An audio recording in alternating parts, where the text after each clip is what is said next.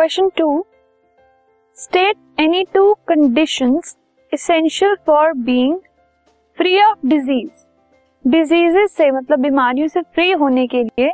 क्या दो कंडीशंस होती हैं जो कि एक किसी भी पर्सन को फॉलो करनी चाहिए? So following are the two conditions essential for being disease free मतलब विदाउट डिज़ीज़ होने के लिए डिज़ीज़ फ्री होने के लिए जो दो कंडीशंस है जो ज़रूरी है एक पर्सन के लिए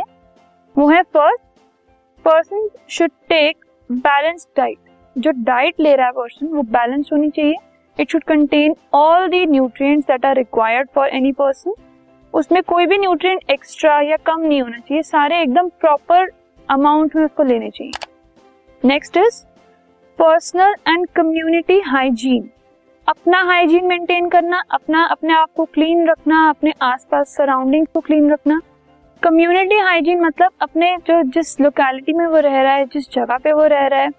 उसको साफ़ सुथरा रखना बहुत ही क्लीन तरीके से, बहुत ही हाइजीनिक तरीके से रहना that is personal and community hygiene इन दोनों चीज़ों को अगर कोई फॉलो करेगा तो that person will be disease free उसको डिजीजेस कम लगेंगे he will be less prone to disease this podcast is brought you by Hubhopper Shiksha Abhiyan अगर आपको ये पॉडकास्ट पसंद आया तो प्लीज़ लाइक शेयर और सब्सक्राइब करें और वीडियो क्लासेस के लिए शिक्षा अभियान के यूट्यूब चैनल पर जाएँ।